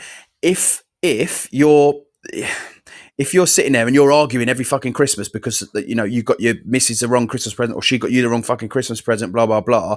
Well, then don't buy the presents. Just spend that on your kids. Spend it on your fucking kids because, as we all know, Father Christmas's elves they don't have enough time to make presents for adults. Uh, so you know they only have time to make the presents for the children. So you know, just fucking just go right. Listen, let's not get each other presents. Let's not argue over Christmas, right? Uh, let's spend the money on the children, or let's not even worry about it. Let's put the money in the fucking electric box so we've got lights and heating. And Well, thing, you know, the thing I did, what I did last year was um, I, I did something similar. It wasn't like that. I don't know if you remember what I did last year. We've done something similar this year, but last year was um, there was a woman on the street. Um, she's got she had three kids. She you know she had a bit of a, a rough background, and and her kids had no fucking no, no presents or anything. She didn't even have. She couldn't even put. When I went up to her house, um, she didn't even have the fucking electricity on. She didn't have. There was no electricity. There was no gas. She had no food in the house. She her house was fucking freezing. Her dad had come round um, in the morning, which is why we went up in the afternoon to check she was okay. He didn't even put electricity on the fucking. Didn't even put ten pound on the meter. So I went up there and I felt fucking guilty and um, more so, I felt guilty, but I didn't really do anything about it because I was kind of like I didn't think I could. And last year, uh, my missus said, "I want to buy. I, I don't want those kids, those three kids, to have nothing." So we went to Sports Direct, spent a hundred quid. Um, well, we didn't. We didn't spend. We bought them all a tracksuit each, and then we spent the rest of the money. So I had a hundred pound spare, not spare, but that's what we were going to spend on each other, fifty pound each. So I said we went to um, Tesco's and or Aldi, I think it was actually, um, and bought a load of uh, Christmas meal stuff and put twenty pound on her electric, so she could cook the meal for the next day. And this year, um, when we went shopping uh, yesterday, I went round, picked up an extra twenty pounds worth of food, and put twenty pounds worth of different stuff in the food bank in Tesco's.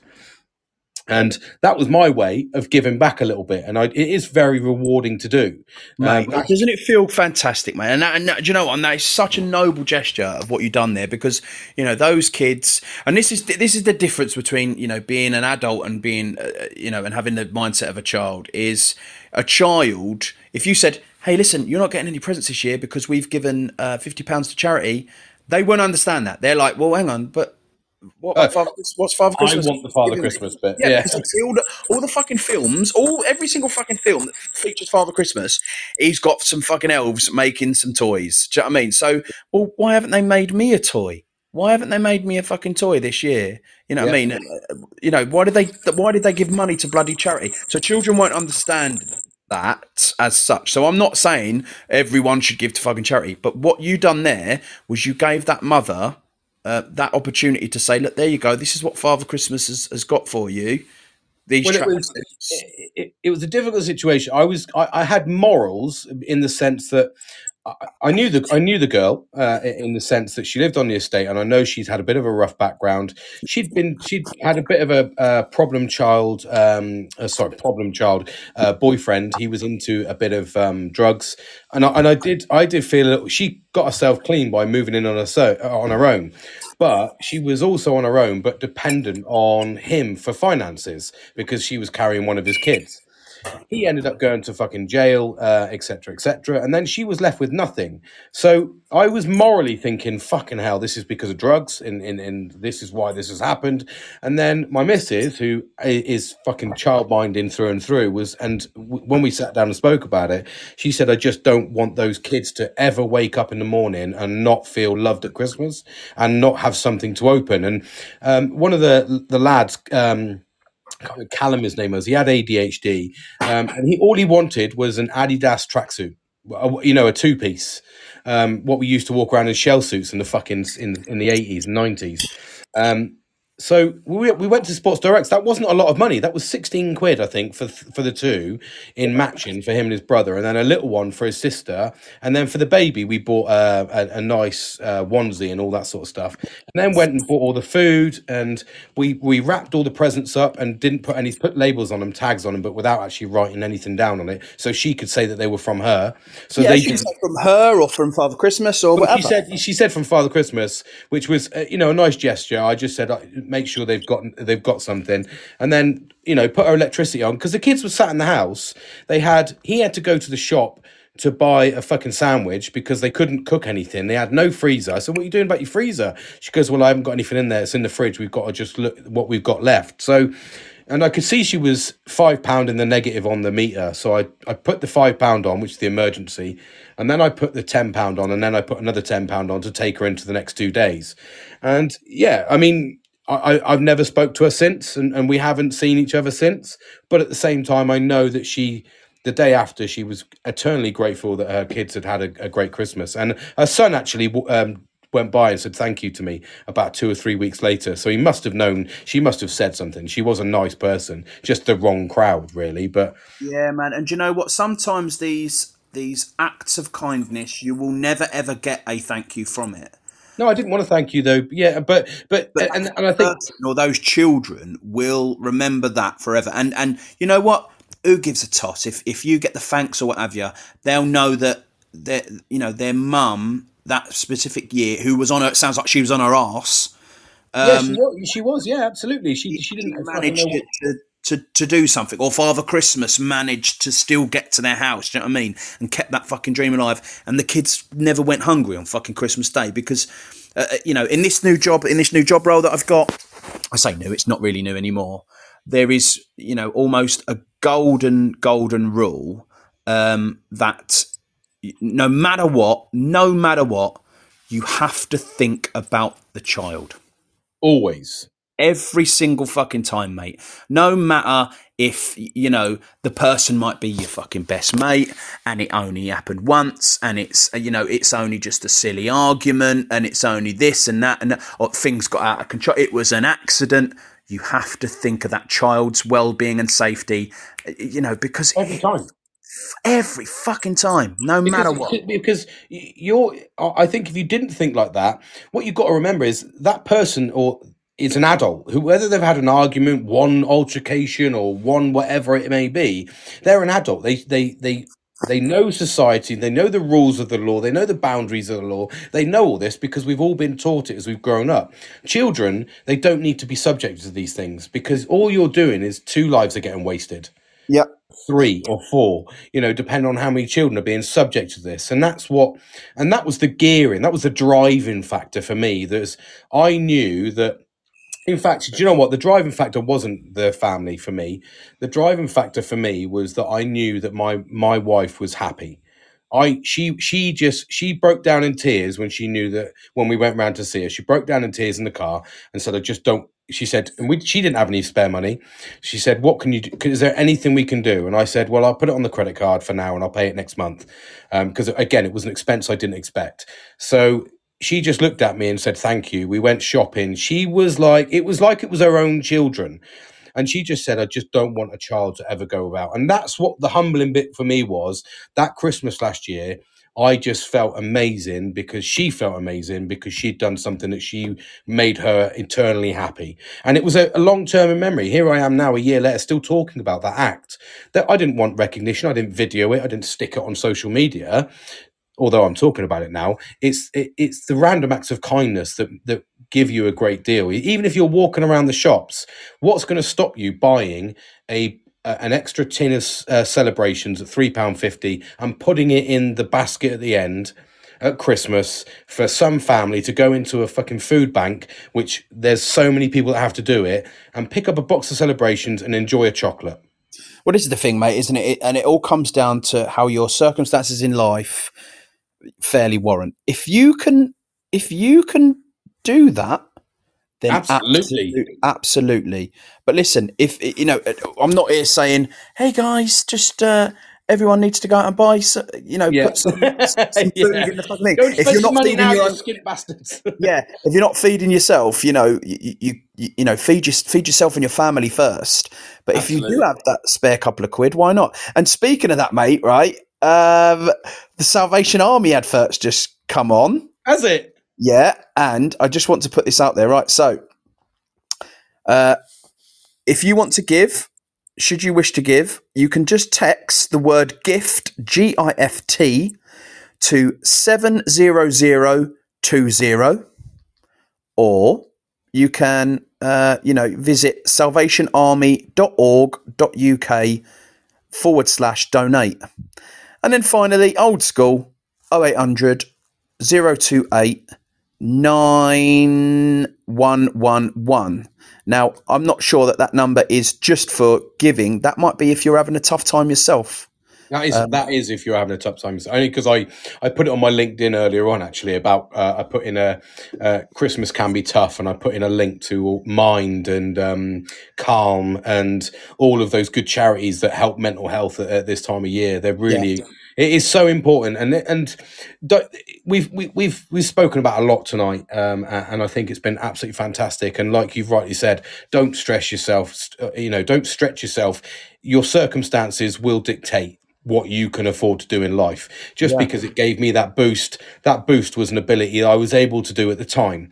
Um, I'm not saying I could do that this year so I didn't. I wasn't able to do that so I just gave what I could. So you absolutely have to remember that. But one of the big things for me is is don't sit there and suffer in silence. Even if you just want one of the big things for me this countdown this build up to christmas and jumping on a podcast every day was because I just wanted to people someone give the ability for someone to listen because I know how lonely it can be.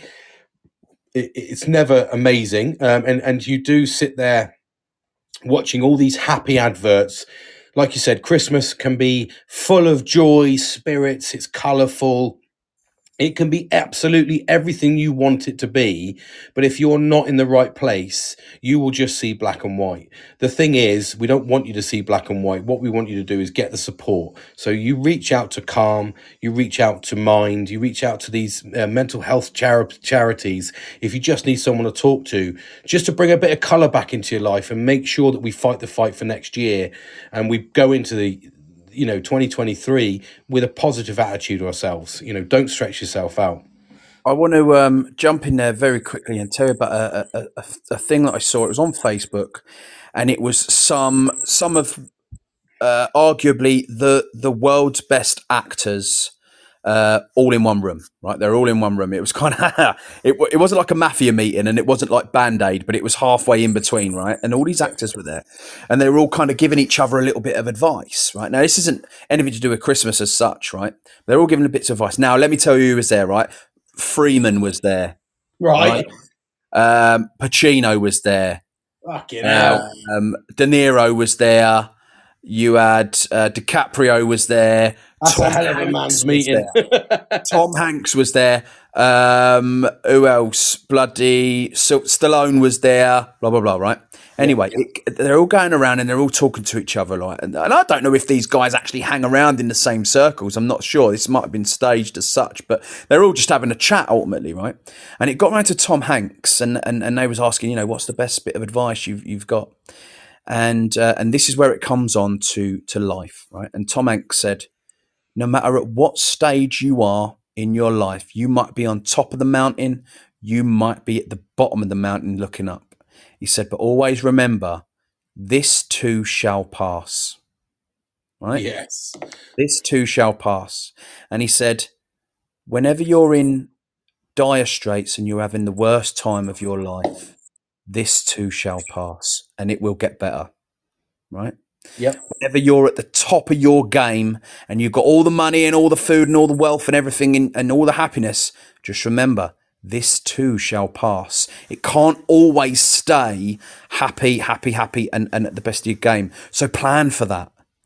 But like we come to this very, very poignant top time of year, Christmas, if you are in a bad, bad place, just remember that this too shall pass and things will get better.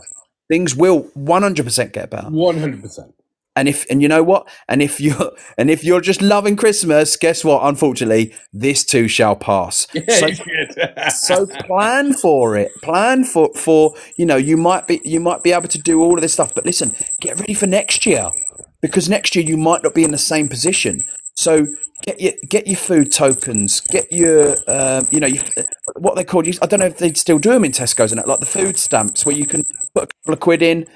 You got throughout the year. You get these stamps out. You've got at the end of the year. You've got like. Oh, I don't know. I think they do do that actually. Do you remember? Do you remember the ones? I, I, remember can't. My mum used to stamp- do used to put- my mum used to put on um, like ten pound a month into a little sticker. It was like a, it was actually a stamp, like a fucking post office stamp. Yeah, it was like a post office stamp. Yeah, and you went in and and whatever you had, which was normally, which you used used to say ten pound a month. So every month you had one hundred and twenty pound to go into the shop, and that was the food shop for Christmas. So absolutely, there, there- there will be things out there because you can do the one where you pay um, annually to you pay in monthly for um, the Like the hamper.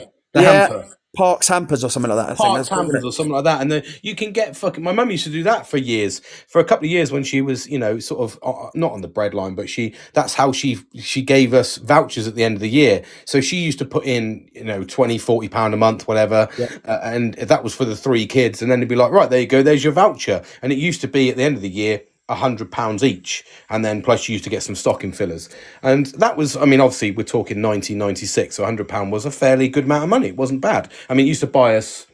Well, it used to buy me a pair of kickers and a pair of jeans. So I think kickers. Oh, were you fucking rich! You one of these rich kids, are you? Cutting them No. out with your kickers on. I, Yeah. I asked. No, I asked for a pair of kickers, mate. It took two years, and I had to wait to Christmas to get it. By which time, kickers were pretty much done. Um, but I remember them. They were brown with the little fucking clover leaf kickers fucking tag on it, mate. Yeah, did you keep it? Did you keep it on your laces? Um, if you if you don't, you're a proper geek, mate. Yeah, yeah, yeah. Uh, yeah, I, I had one headphone in, a fucking bag with one strap across my fucking across my chest. Yeah, of course. The the tie was tucked in, so all you saw was the knot, nothing else. On a shirt, on a on a polo shirt. Um, that was me, mate. And then one one headphone with the other one cut off, all fucking dangling in. But yeah, mate, that was good. Like I say, it, it, it's a tough time, but this too shall pass, this too shall pass, mate. So I mean, and that comes from the guru Tom Hanks, mate. And he, you know he, he fucking knows, mate. he knows, mate. He knows. last point. Last point I've got. Last Yep. point I've got this minute, right? Uh, if you're one of these um, people who are out there who are thinking of buying a pet for Christmas, um, just think before you do. Can you financially afford the pet for, let's say, you know, average a time average ten years? Can you afford vet bills for 10 years? Can you afford pet insurance for 10 years? Can you afford to feed that animal every single day, twice a day maybe, for 10 years? And can you afford to look after that pet um, for 10 years? Have you got enough friends to be able to uh, look after that pet when you want to go away on holiday for a weekend? Or can you afford a um, you know, like a, a pet place where you drop off your pet for, for two weeks or a week or something whilst you go on holiday? Can you afford that? And if, and if the answer's no to any of them questions, no matter how good it would feel to give your child a puppy or a kitten for Christmas, don't fucking do it. Because and, and do you know what? I have a fucking little, little financial uh, point about that because I only spoke to my sister in law yesterday. She has a three year old cocker spaniel that was didn't eat for a couple of days, so they took it into the vets. They have insurance, um, everything you know, all the good stuff. They thought they were doing everything right. They got the insurance package with the dog, took him in. They wanted to look after him overnight. They said to him, he, uh, you know, he needs to take this, this, and this. So they looked after him. They picked him up the next morning, and the bill was eight hundred pounds. Yeah. Now the excess was 150 on their insurance. So okay, then they're expecting that. That leaves 650 pounds left to pay. Yeah. So the 650 pounds that was left on the on the account, the insurance covered 300 pound of it. So they still had to pay not only the excess of 150, but the other 350. So that was 450 pounds they paid out of their own pocket for something they thought insurance completely covered. There we go. So just be absolutely mindful.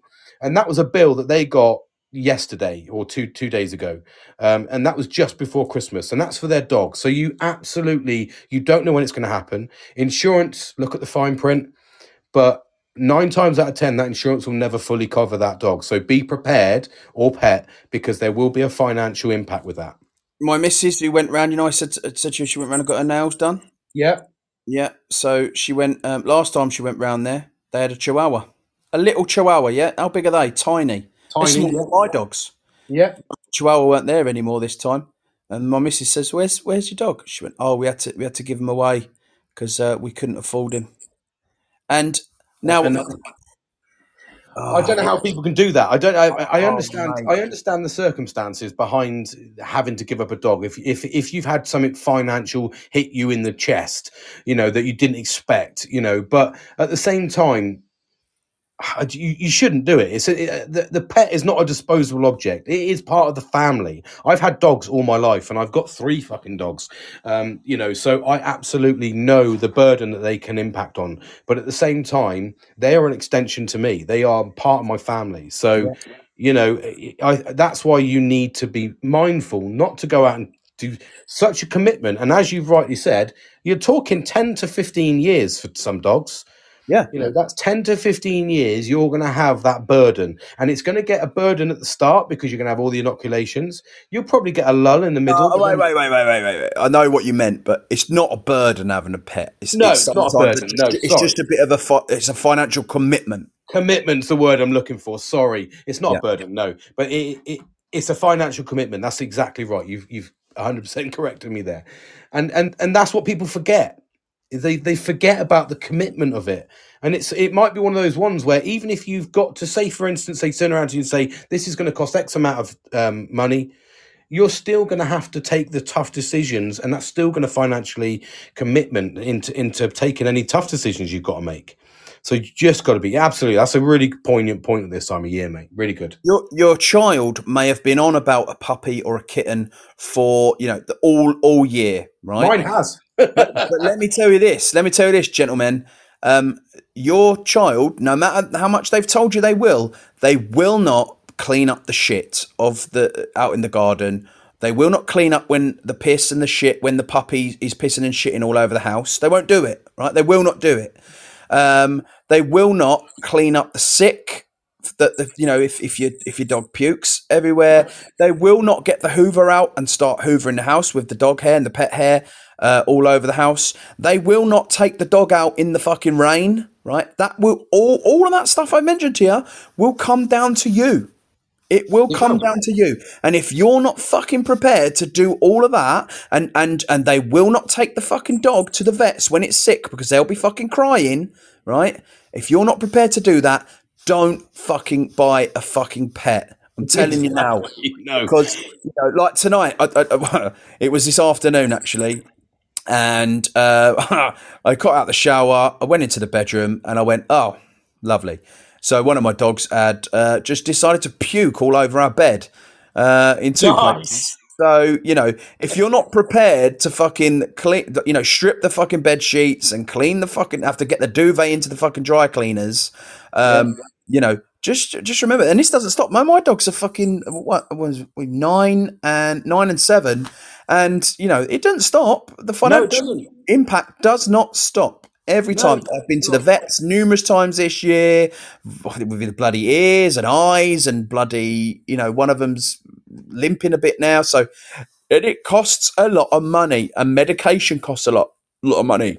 There ain't no NHS for fucking pets. I tell you that there, now. there isn't, and that, and that's the thing. At this time of year, we all think it's. My daughter said she wanted a cat. She wanted a ginger cat for Christmas, and I went. "Oh, First, I've got three dogs, so I'm not having a cat in the fucking house. And second off, no. If you want a cat, wait till it's your commitment. Wait till you have to do all of the stuff for it because you're you're 15 you're going to be around my house probably for the next couple of three years, Yeah. unless you want to fly the coop early.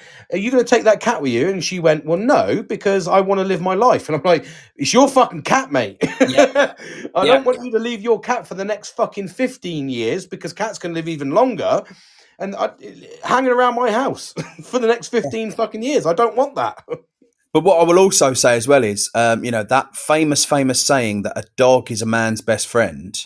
Uh, I genuinely believe that. I, I I genuinely- fucking believe that. So if you, all them questions that I asked earlier, if you can answer yes, that you are ready for that, right? And you might be having some kind of, uh, you know, you might be having mental health problems yourself at the moment, um, and you don't have any pets.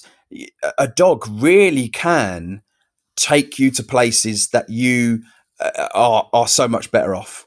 Oh, mate, um, my dog saved my life. It's as simple as that. The Casper saved my life, mate. I I was in fucking bed, um, twenty four fucking. I didn't want to do anything. I had no motivation. I bought a puppy. He got me out because I was watching this fucking puppy grow. I learnt to train him. I I took him to training classes. He became man's best friend. I took him to fucking Salisbury Plain and just we went walking for miles. I lost weight.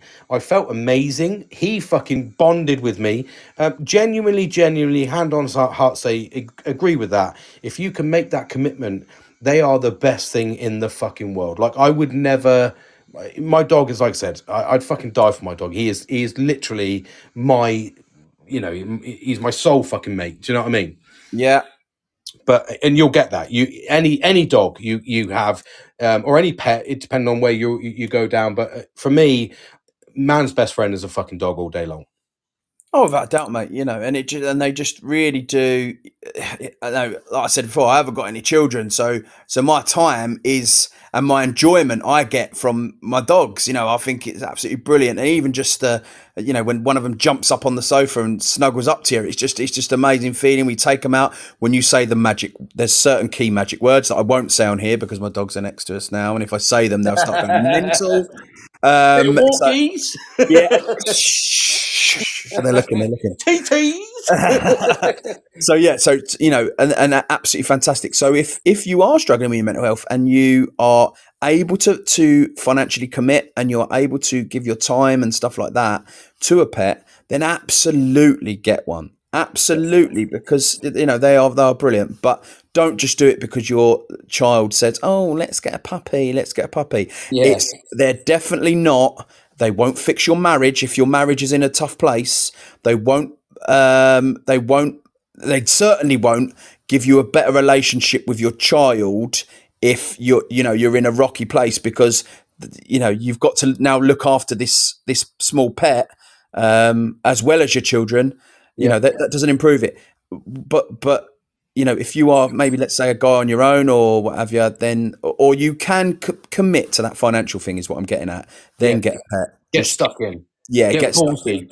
But it's not. They're, not yeah, they're not. it's a fucking dog They're not a band aid. They're not a band aid, They're guys. not a band-aid mate exactly they're not a band-aid they're there for life their life especially and a great a great a great addition if you can commit to it great addition Big time. right mate Not as much bants on this one. I didn't feel, mate. No, uh, no, we didn't have as much. We got we, well, we were just stuck in. I think, weren't we? We were stuck in. We haven't caught up for a long time though, have we? Properly on a podcast. Yeah. So it's kind of like the banter, and I think it's this time of year we need to. I think I don't mind it because uh, this time of year is is tough, and we need to be able to get these points across. So I think it's hard to have too much banter. Um, you know, when when when people could be struggling, you want to make sure that everybody feels safe and is, and and we all ultimately enjoy this time of year as well. Um, although I am looking forward to getting fucking. Um, absolute balls deep in fucking loads of food. oh mate, and uh, do you know what? This weight loss journey we've been on, uh, it's kind of. Uh, I don't want to say it's gone out the window because I am still conscious of what I'm eating, but I'm also very aware that I do have a full fridge of cheese. And yeah. you know, I have got a you know what I've got a whiskey and coke on the go now. So nice. oh God, you know, I mean, I'm, I'm I'm definitely not choosing the salads over the cheese at the moment. No, no, no. But it's like you're like Baxter, mate, from fucking what's his name, isn't he? Um, you're not even mad. You ate a wheel of cheese. oh, uh, Anchorman. Anchorman. Anchorman. Yeah. You ate a whole wheel of cheese? I'm not even mad. Kieran's the same, actually. Kieran, um, a, few, a, fair few years ago, he, he got stuck into fucking camembert cheese. And um, I didn't see him for like two and a half weeks. And then we met up over Christmas and um, just for a, an evening to catch up.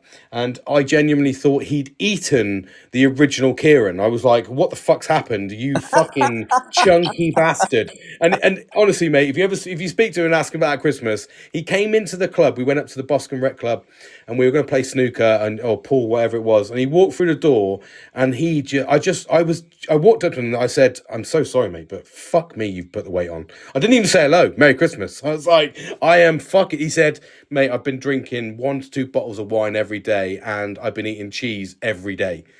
And he, he, put on, I think, in total about two and a half stone over three weeks. Yeah, wow. he literally he came in, and even fucking our boss at the time, uh, Doug, um, even he didn't recognise him. He went fucking out, Kieran. You've put some weight on. He didn't even say, mate. We'd all said it. It was his face was fucking round, mate. Bloody hell! I was like, you have fucking certainly enjoyed this Christmas, you fat bastard. Um, so he, he's learned, and I, I, think he had his MOT the other the other day with a doctor actually because he's now forty one. Yeah, um, he had his, his cough drop and finger up the bumhole. Um, and he turned around and said, I said, Oh, so how did it go then, mate? He was like, Oh, yeah, it was, it was all right, actually, not too bad. He said, I've been told I've put on a bit of weight or I've put some weight on, I need to lose some, and my cat, my cholesterol's really high. I was like, look at your fucking diet, mate. No wonder.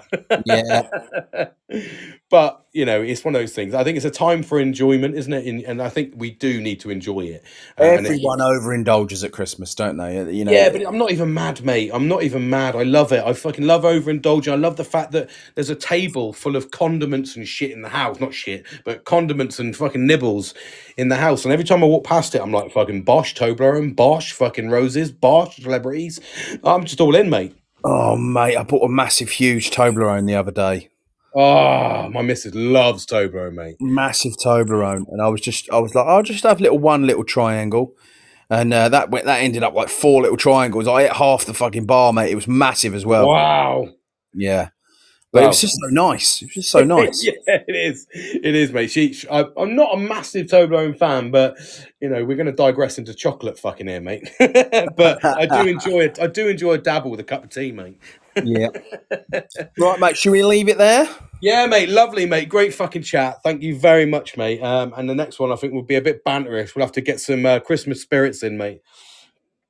Definitely, pal. Definitely. Well, let's let's. I, I, I I'm not going to be able to join you on your live on Christmas Day because I'll be surrounded by uh, very oh, indifferent oh, mate, people. That, that's just something I was just going to do in the morning, just for a, a, bit of time, mate. Have a chat about. But if you're about any time after, um, you know, throughout the holidays, just give us a shout, mate, and we'll lock in another one. Hundred percent, mate. All right, Geezer, and everyone out there, I, I, wish you all the best for for your Christmas, your Christmas period.